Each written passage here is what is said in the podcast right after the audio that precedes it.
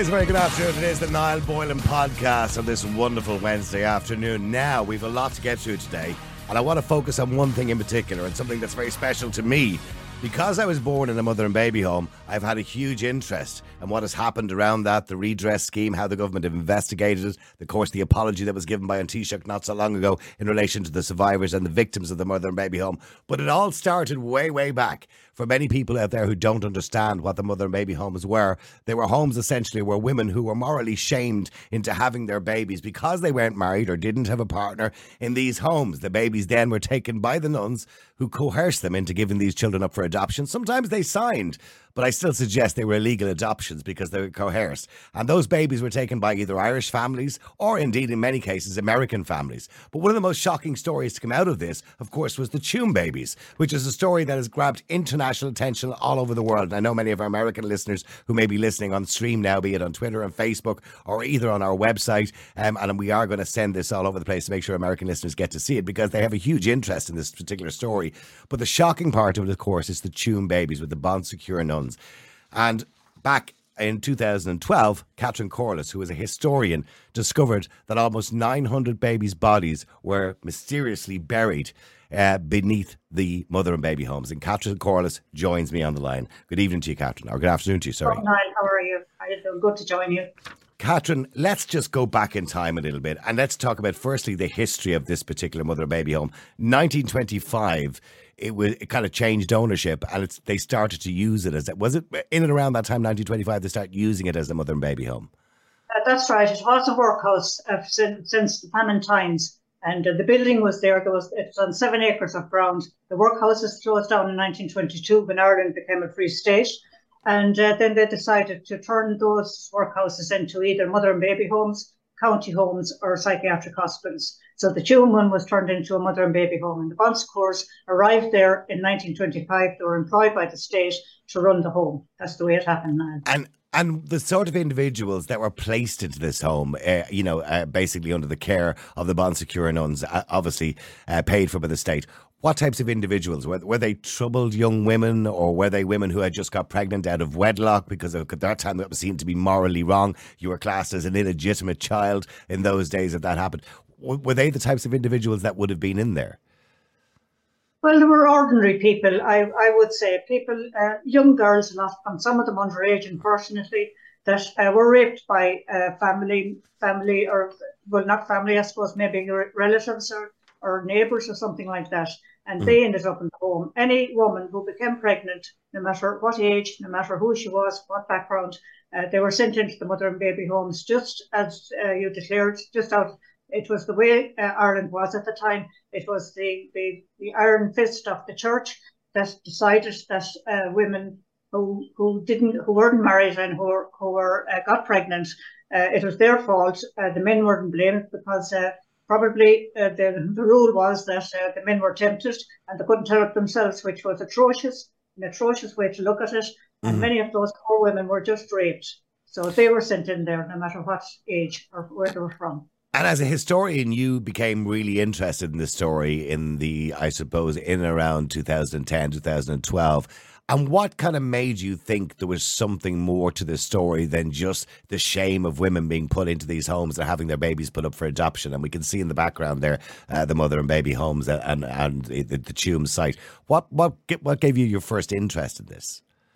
Well, uh, uh to, go back, Niall, uh, I wouldn't uh, class myself as a historian uh, I had lo- an interest in local history, and that's important to say that because anyone could have done this. Uh, I, I am a housewife, um, minded children, minded the farm, minded tended to my garden, quite happy, and I uh, just took up a local history course, which was quite good, ran for a year, and uh, it gave me a huge interest in, in, in local history. And local means around my own area. So I started uh, doing, I started writing about my own area and uh, the, uh, the, the, local journal, the Tuam uh, local journal that uh, delved into his history, um, they, they, liked my writing and they asked me to do an essay. So I said, why not the mother and baby home in Tuam? And that's where it all started, really. And mm. uh, from that, from the local history course, I had got a lot of information. I had got the know-how, where to go, how to get information, and above all, the tutor we have, he he he, he said he did say that never give up, always, always yeah. keep trying. The answers are there if you keep trying. So that's where it started really. And uh, I asked the the, the uh, journal would I do uh, would would I cover the mother and baby home because there was absolutely nothing written about it. So that's where I started out quite naively, just writing a little bit of history. And you notice, but there was there was anomalies because the anomalies were the death certificates for babies that had gone in or had been born in the mother and baby home, but seemingly didn't exist anymore. And from your own records, there was 798. That was the original figure, I think, that you came out with at the time was 798. Is that figure still stand, or do you think it could be more than that of babies who are either born, um, or maybe some of those babies were unborn, so to speak, anywhere between pre-birth and maybe three or four years of age, who were buried unceremoniously in, if we could describe it to people, I suppose there was kind of these sewage tanks uh, below the building. They were that's where they were kind of draped and buried there. I mean, that's 798 figures. Is that an accurate figure? Oh, it's well, there's 798 death certs of babies and children who died in the home. Now that when I found that, I said, this is a this is a prime record. We can't dispute this. The records are there. Uh, each and every death cert for every child that died. And there could be quite a lot of uh, stillbirths as well, but they wouldn't have been recorded anyway, Niall. So mm-hmm. we can absolutely yeah, certify that there are 796 death certs, and that's what I worked on the whole time. There were 798 actually, but uh, two of those I found them in the main Tuam graveyard, which is quite nearby, and uh, they weren't illegitimate babies, you see they were treated separately. They were buried with family, even though they had been. You see, the home covered uh, catered for uh, orph- orphans as well, or, or maybe mothers that were very sick for a while, and they would be in there for a while. So uh, they catered for those as well. So these children who died, and we can only assume that they died to neglect irresponsibility, malnutrition, disease because they weren't tended to medically properly. I'm assuming these are the ways these children, these young children, would have died. But I'm, I'm trying to get a picture in my head of this, you know, this old, really old building with these nuns looking after uh, the mothers who are having these children. And when they died, I have this vision of a nun taking the body, filling out the death cert, and bringing it to. Uh, if you could describe for our, you know, our viewers and listeners exactly where they brought these bodies and what they did with them. Well, uh, the home itself, it, it's a massive building. It was a kind of um, almost you could say like a H block prison, and that was the shape of them. All the workhouses were the same. And uh, by the time the mother, the nuns just moved in there and, and tidied it up, and uh, that's that's all that had to be done. Now, about uh, 50 yards out the back of that home, there was a corner where there was a working sewage tank at the time of the workhouse. Now, you're talking about a massive sewage tank at the time because it was to cater for all the uh, the workhouse, the hundreds of people uh, that, that were in that workhouse. There was also underground uh, Victorian, you could call them uh, brick tunnels uh, leading to that sewage pit. So uh, the, the evidence that I got is that the nuns obviously didn't carry them out. there was a lot of women in the home who stayed on because they would have had no family and they stayed on as unpaid servants for their keep all those years. And it would have been uh, those older women that would have done the dirty deeds, you could say, for the nuns. They would have carried out those little babies wrapped just in, in cloth and uh, placed them uh, uh in that in those chambers. And those they employed one man in the home itself. That's all they needed to employ because all the women who had to spend a year there with their babies, uh, they had to pay back. That that was their penance to pay back for a year unpaid work, every kind of work you would think of. So that's who would have brought the mm. babies there. And sometimes the the one man that had employed the caretaker, he would have he would have placed those babies in the uh, chambers as well. And I have I have have evidence that that man would have had had stated that many a prayer he would have said into the baby's ear before he placed them in the tunnels. So the nuns got those. Uh, that that's how it worked. And when we look back now, are there any of the individuals, including that man, including the Bon Secours nuns? I think the last time we spoke to, I think there was about two of the original nuns were still alive, but both were in care homes at this stage, and probably uh, I think one of them had dementia. Are they are they all passed away now? All the individuals, both from count, uh, the council, from the state, and from the home. Well, the nuns definitely. There, as you said, I got the same information from the nuns that there's two of them still there, but they they're not to be talked to. They're not to be spoken to. They're not to be um, they're not to be uh, to go on any any broadcast or anything because uh, they're too old, they're too elderly, and uh, one of them has dementia. But uh, the other man, well, the caretaker, he, he died unfortunately some years back, and uh, his John Cunningham was his name. Now he's well, that's well documented. Mm. That is that is his name.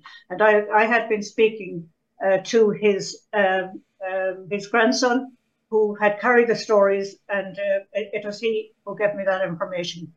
So, I mean, I uh, suppose I suppose that a lot of them were doing what they were told to do, and, and uh, the only answers we could ever get would be out of the nuns, who unfortunately are all gone now. Um, and I, look, if they were in fit shape or in good health, I mean, nowadays there would be criminal charges for doing what they did and what they were responsible for, what we believe they were responsible for, which was certainly criminal it, it activity. Was, it was covered up. It was hidden. I mean, uh, the, the ordinary person passing in and out through that home, well, pass, passing the home, uh, nobody got in really. It was surrounded by uh, 10 foot high walls, the seven acres, and uh, very few people got in there. And uh, nobody knew because uh, the nuns absolutely made sure of that. They would be met at the gate if, if anyone was calling, or they would, you know, even people who were delivering mm. stuff to the home, they were met at the gate. So uh, nobody really knew. The ordinary person wouldn't have known what went on in there. Now, speaking of the ordinary person, we all didn't know. You knew about it, Catherine, as an amateur historian, and you had gone to great into great detail and great lengths to find out exactly what was happening. And if it wasn't didn't for find out though, Niall, I didn't find out until I started my research. I had no idea that so many children were just were just thrown in there and they were left there when the nuns left in 1961, even though I walked past that home every single day, going in and out to school and in and out to work. And uh, we just didn't know. Country people wouldn't have heard anything at all about that. I was absolutely shocked when I got the number of babies who had died. And not, I thought first of all they were the stillbirths, but there they were all the deaths, certs saying what they died of and uh, their ages and when they died. And I was absolutely horrified. I mean, we got to know about it, of course, when the Daily Mail. I mean, I know on many occasions that, they, that Alison O'Reilly had tried to put the story out. That's right, the, the Mail on Sunday. Yeah, she yes, broke the story and they broke the story, and and then it became, of course, an international story. Um, Enda Kenny in 2014, of course, Enda Kenny ordered a full investigation into it. So at that yeah. point, did you believe vindicate that you were being vindicated for the story? Because did you feel at one point, you know, up to 2014 when Enda Kenny or, ordered that particular investigation, did you feel like you were banging your head off a wall that nobody was actually listening to something that was so incredible and so serious? Well, I was banging my head up two walls first of all, because I mean, I knew this in, first of all, in 2012. Uh, I didn't know the amount that time. I only had about 200 uh, death certs, and I decided then to really delve into this more. And I, as I said, I, I was, it was a staggering um, discovery. And uh, I brought it out in Tuam. I brought it to the Archbishop in Tuam. I brought it to the Bon Secours nuns. Brought it to Galway County Council who owned that site. Mm-hmm. And uh, it was just sort of swept under the under the carpet again, or under the under the ground, you could say. Yeah. And uh, it was denied, and uh, nobody wanted to know. There wasn't a will. And I was absolutely getting over until the media took hold of it. I remember, I remember, I, remember, covering the story in the very early days with Alison when she, we we spoke to Alison on the air, and I think I spoke to yourself at one point of the air. But I mean, look, I have a whole timeline here, which is like about twenty pages thick of everything that's happened between then and now. And most of it seems to be just kicking the can down the road. We had a Minister of Children, Catherine Zappone, at the time, of course, with Roderick O'Gorman now as well. But of course, the latest the latest news now is that you know that Roderick O'Gorman now has appointed a new director who will oversee the excavation of the site and the former yeah. mother and baby home at Tuam. Now, are you pleased to hear that? Will you be able to step back a little bit, or do you find that you won't be able to? That you'll still have to supervise everything and make sure everything is being done right. Well, after after ten years of begging and pleading, and with the government uh, writing to uh, the church, I even wrote to the Pope. I wrote to um, uh, his uh, what you what you call that man in Dublin. Uh, sorry, no, I just can't. Roger O'Gorman. Sorry, yes, yes. No, no, no, no. The church, the church um, Archbishop. Um, sorry, I can't think of his name at the moment. Diarmuid Martin, is it? Yes, yes, yeah. absolutely, yes. And I wrote to the man above him and above him and uh, got some replies and nice replies and replies I didn't want. God bless you and all this. Yeah. But however, uh, I got uh, I, I it was a struggle. I'm telling you. I had to. I went up to the door a few times. I spoke and I pleaded and and all over the years it was pleading, pleading, and keeping the media uh, alerted and keeping the story alive. It was a huge struggle now, but I am I am happy uh, that this But director has finally, finally been been uh, appointed. And the new director, Daniel MacSweeney, has been named as the director that will oversee the excavation. And the uh, and uh, so, what are we looking for now, or what are we trying to do? I mean, and, and by the way, I'm quite shocked that you had to plead and beg, literally at the steps of the Dáil, or go into the Oireachtas, or whatever it happened to be. And I, it's shocking that we see a story in Ireland's history, such a dark story of you know over 900 babies who were buried unceremoniously in such a horrible, horrible way and allowed to die. Many of those. Because they're illegitimate, no Absolutely. other reason, and that's why I had to fight for them. I mean, and don't get me wrong, many of those children may have died of incurable diseases. We accept that. But many of those children probably didn't have to die because they could have got medical attention or they could have been fed properly because many of them we believe been, died and from the of malnutrition. were, uh, uh, they, they were a nursing congregation, and, and they would have known about hygiene, and uh, you know, it was just pure neglect. If, if Mm-hmm. a baby got sick, it, it, it, it, it seems it was on to the next one. It wasn't worthwhile saving them. It, That's- that's, just the way. To, that- to, e- to what even think about that just sounds horrendous. So you can only imagine what. I mean, they must have been heartless, absolutely heartless, because I don't know anybody who could allow a child to suffer and die.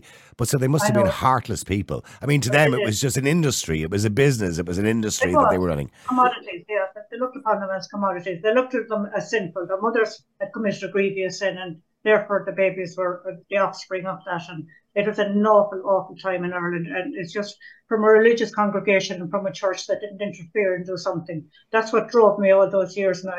There's nobody to speak for those babies, and I'm ensured. I wanted to ensure that they weren't forgotten about, and that is happening now. And that is why I am quite happy that uh, a director has been appointed, and he is a good director. He has 15 years' experience of war-torn countries about exhuming uh, people who are missing. His experience in DNA testing, and it's just what we need. And uh, I can't really take a back seat now. You asked me that, but No, I don't think- I don't think you can. I am relieved, but I just I, I, I actually, Catherine, I don't want you to take a back seat because I enjoy talking to you about it because I think it's know, really well, this is important that people hear yeah. about it all the time. And I think it's important that we constantly keep talking about it uh, because spot look, on, Nigel, spot on there. That's what brought it where it is. People constantly aware and constantly asking the government what's happening with the children babies. And only for that, it would have died a very quick death again. So uh, I am Hmm. very grateful to all media who kept us going all those years. And it gave me hope as well when people would ring me up and ask me, will you do this, will you do that talk? I did everything I possibly could now in between talking at universities. Uh, I, uh, people were very kind. I did get a lot of awards, but the issue was uh, this is keeping it out there for the children babies.